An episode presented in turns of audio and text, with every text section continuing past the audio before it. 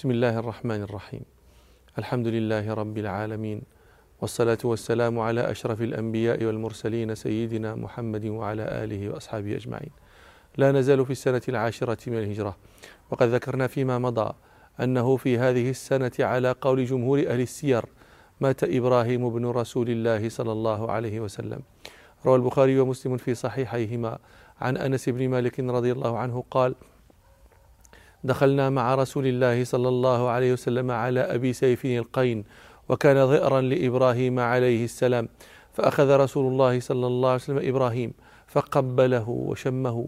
قال ثم دخلنا عليه بعد ذلك وإبراهيم يجود بنفسه. يعني أنه كان في سياق الموت وقد ذكرنا أنه كان لم يبلغ العامين من عمره. قال فجعلت عينا رسول الله صلى الله عليه وسلم تذرفان. فقال له عبد الرحمن بن عوف رضي الله عنه وأنت يا رسول الله؟ يعني يعجب عبد الرحمن بن عوف لأنه توهم أن رسول الله صلى الله عليه وسلم جزع من المصيبة وقد عهده آه، صلى الله عليه وسلم يحث على الصبر وينهى عن الجزع. فقال له رسول الله صلى الله عليه وسلم يا ابن عوف إنها رحمة. أي هذا الذي رأيت مني هو رقة في القلب على الولد وليس ما توهمت من الجزع. ثم أتبعها صلى الله عليه وسلم أخرى فقال صلى الله عليه وسلم إن العين تدمع والقلب يحزن ولا نقول إلا ما يرضي ربنا وإنا بفراقك يا إبراهيم لمحزونون. وروى ابن ماجه عن أسماء بنت يزيد بن السكن رضي الله عنهما قالت لما توفي ابن رسول الله صلى الله عليه وسلم إبراهيم بكى رسول الله صلى الله عليه وسلم. فقال له المعزي إما أبو بكر وإما عمر. أنت أحق من عظم الله حقه. فقال له رسول الله صلى الله عليه وسلم تدمع العين ويحزن القلب ولا نقول ما يسخط الرب لولا أنه وعد صادق وموعود جامع وأن الآخر تابع للأول. لوجدنا عليك يا إبراهيم أفضل مما وجدنا وإنا بك لمحزونون. وروى الترمذي والحاكم والبيهقي عن عبد الرحمن بن عوف رضي الله عنه قال أخذ النبي صلى الله عليه وسلم بيدي فانطلقت معه إلى ابنه إبراهيم وهو يجود بنفسه. قال فأخذه النبي صلى الله عليه وسلم في حجره حتى خرجت نفسه. قال فوضعه صلى الله عليه وسلم وبكى. فقلت تبكي يا رسول الله وأنت تنهى عن البكاء. فقال صلى الله عليه وسلم إني لم أنهى عن البكاء ولكني نهيت عن صوتين أحمقين فاجرين. صوت عند نعمة لهو ولاعب ومزامير الشيطان وصوت عند مصيبة لطم وجوه وشق جيوب. وهذه رحمة ومن لا يرحم لا يرحم. ولولا أنه وعد صادق وقول حق وأن يلحق أولانا بأخرانا لحزنا عليك حزنا أشد من هذا. وإنا بك يا إبراهيم لمحزونون. تبكي العين ويحزن القلب ولا نقول ما يسخط الرب. ومات إبراهيم ولم يكمل سنتين من عمره. فلم يكمل رضاعه فأبدله ربنا سبحانه مرضعا خيرا من التي كانت ترضعه. روى مسلم أنه لما توفي إبراهيم قال رسول الله صلى الله عليه وسلم إن إبراهيم ابني وإنه مات في الثدي وإن له لظئرين تكملان رضاعه في الجنة. وصادف يوم مات إبراهيم أن الشمس كسفت. فقال الناس إنما كسفت لموت إبراهيم. وهذا كان من عقائدهم في الجاهلية أن الشمس والقمر يكسفان لموت عظيم من العظماء. فبين لهم رسول الله صلى الله عليه وسلم غلطهم. روى البخاري ومسلم في صحيحيهما عن المغيرة بن شعبة رضي الله عنه قال كسفت الشمس على عهد رسول الله صلى الله عليه وسلم يوم مات إبراهيم. فقال الناس كسفت الشمس لموت إبراهيم. فقال رسول الله صلى الله عليه وسلم إن الشمس والقمر آيتان من آيات الله لا ينكسفان لموت أحد ولا لحياته. فإذا رأيتموهما فادعوا الله وصلوا حتى ينجلي. وروى أحمد وابن ماجه والحاكم عن علي رضي الله عنه قال بعثني رسول الله صلى الله عليه وسلم إلى اليمن وأنا حديث السن. فقلت يا رسول الله تبعثني وأنا شاب إلى قوم يكون بينهم أحداث أقضي بينهم ولا علم لي بالقضاء. فقال صلى الله عليه وسلم إن الله سيهدي لسانك ويثبت قلبك. ثم ضرب رسول الله صلى الله عليه وسلم بيده في صدر علي ثم قال اللهم اهد قلبه وثبت لسانه. قال فما شككت في قضاء بين اثنين بعد. قال ثم أوصاه رسول الله صلى الله عليه وسلم بما ينبغي أن يصنع في مجلس القضاء.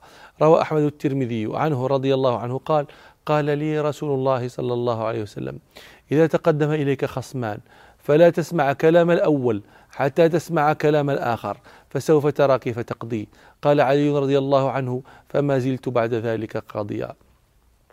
ومكث علي رضي الله عنه في اليمن يقضي بينهم ويقرئهم القرآن ويعلمهم الإسلام إلى أن أمره رسول الله صلى الله عليه وسلم أن يوافيه بموسم الحج. فرجع علي فوافى رسول الله صلى الله عليه وسلم بمكة في حجة الوداع كما سنذكره إن شاء الله. ثم دخل شهر رمضان فأخبر رسول الله صلى الله عليه وسلم بعض أهله أنه يظن أن أجله قد اقترب. روى البخاري ومسلم في صحيحيهما.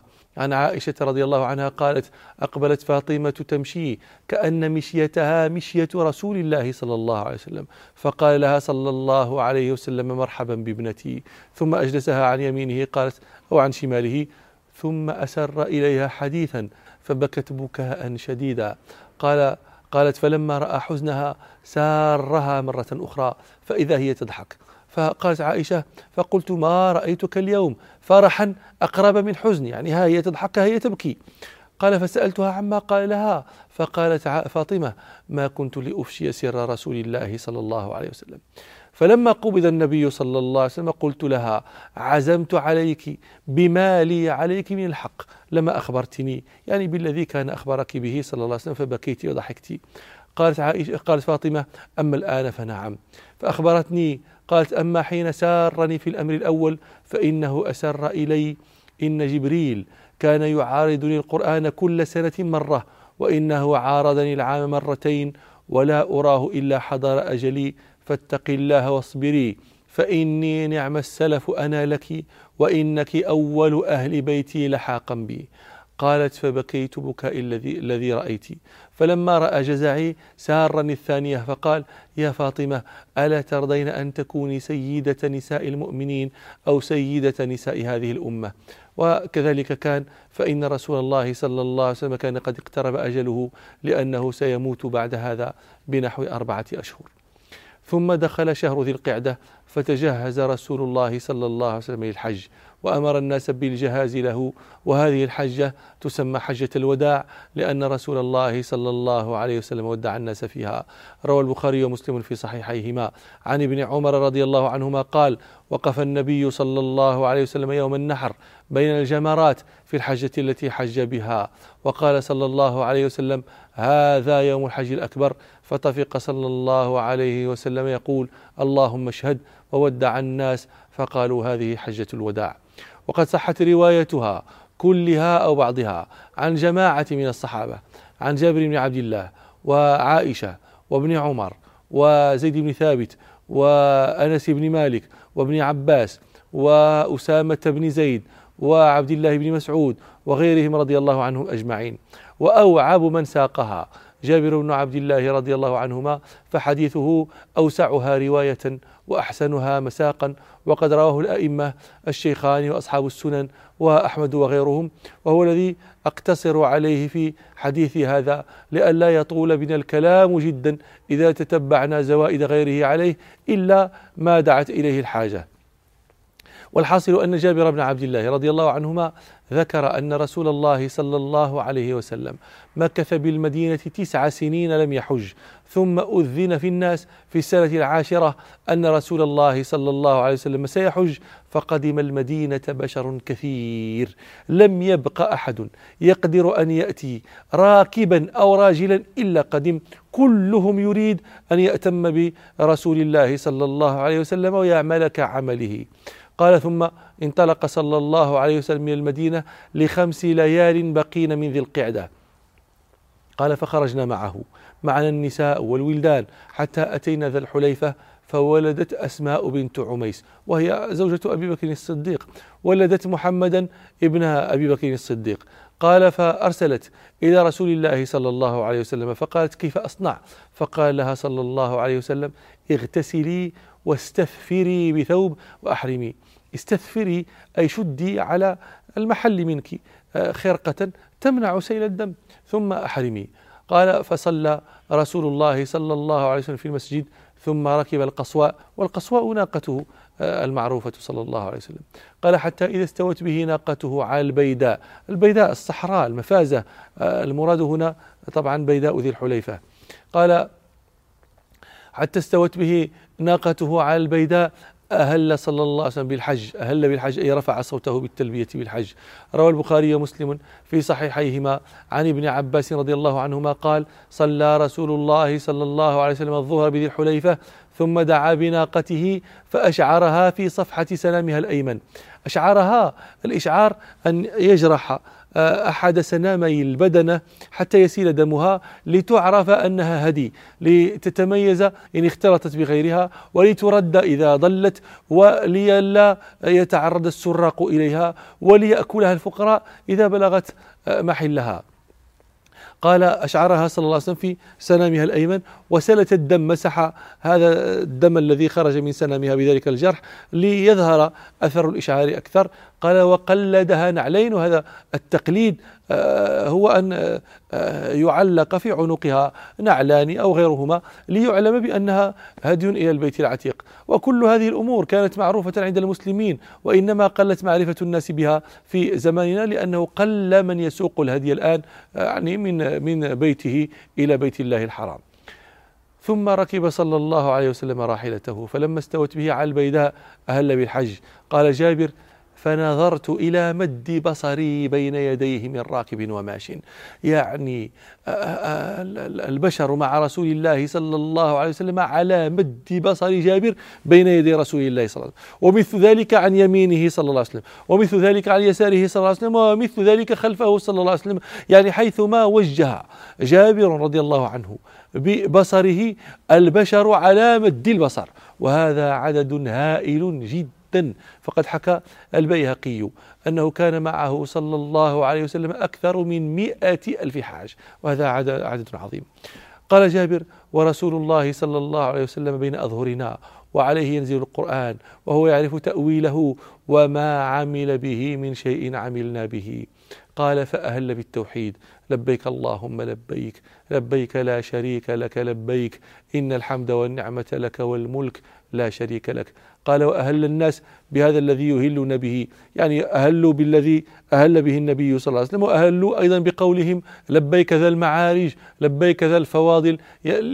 لم يلتزموا تلبية رسول الله صلى الله عليه وسلم آه، لأنهم فهموا أنها ليست متعينة. قال جابر رضي الله عنه فلم يرد رسول الله صلى الله عليه وسلم عليهم شيئا من ذلك. لكن لزمه صلى الله عليه وسلم تلبيته.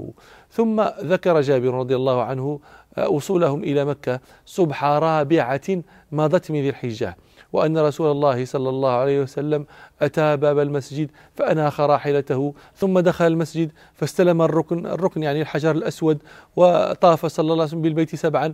رمل في الأشواط الثلاثة الأولى ومشى في الباقي. رمل الرمل مشي سريع مع تقارب الخطى معروف ويسمى أيضا الخبب. قال ثم توجه صلى الله عليه وسلم إلى مقام إبراهيم عليه السلام فقرأ واتخذوا من مقام إبراهيم مصلى واتخذوا من مقام إبراهيم مصلى قراءتان قال فجعل المقام بينه وبين البيت ثم صلى ركعتين قرأ فيهما قل يا أيها الكافرون وقل هو الله أحد ثم رجع إلى الركن فاستلمه. وهذه سنة يغفل عنها جماهير الطائفين. وليس فعلها بواجب. ولكن آه، للطائف الأجر كل الأجر أن يكون نسكه مثل نسك رسول الله صلى الله عليه وسلم. والأمر هين لأنه ليس عليه أن يستلمه بالمباشرة له تقبيلا أو لمسا باليد بل يكفيه الإشارة إليه من بعيد. قال جابر رضي الله عنه ثم خرج رسول الله صلى الله عليه وسلم من الباب إلى الصفا.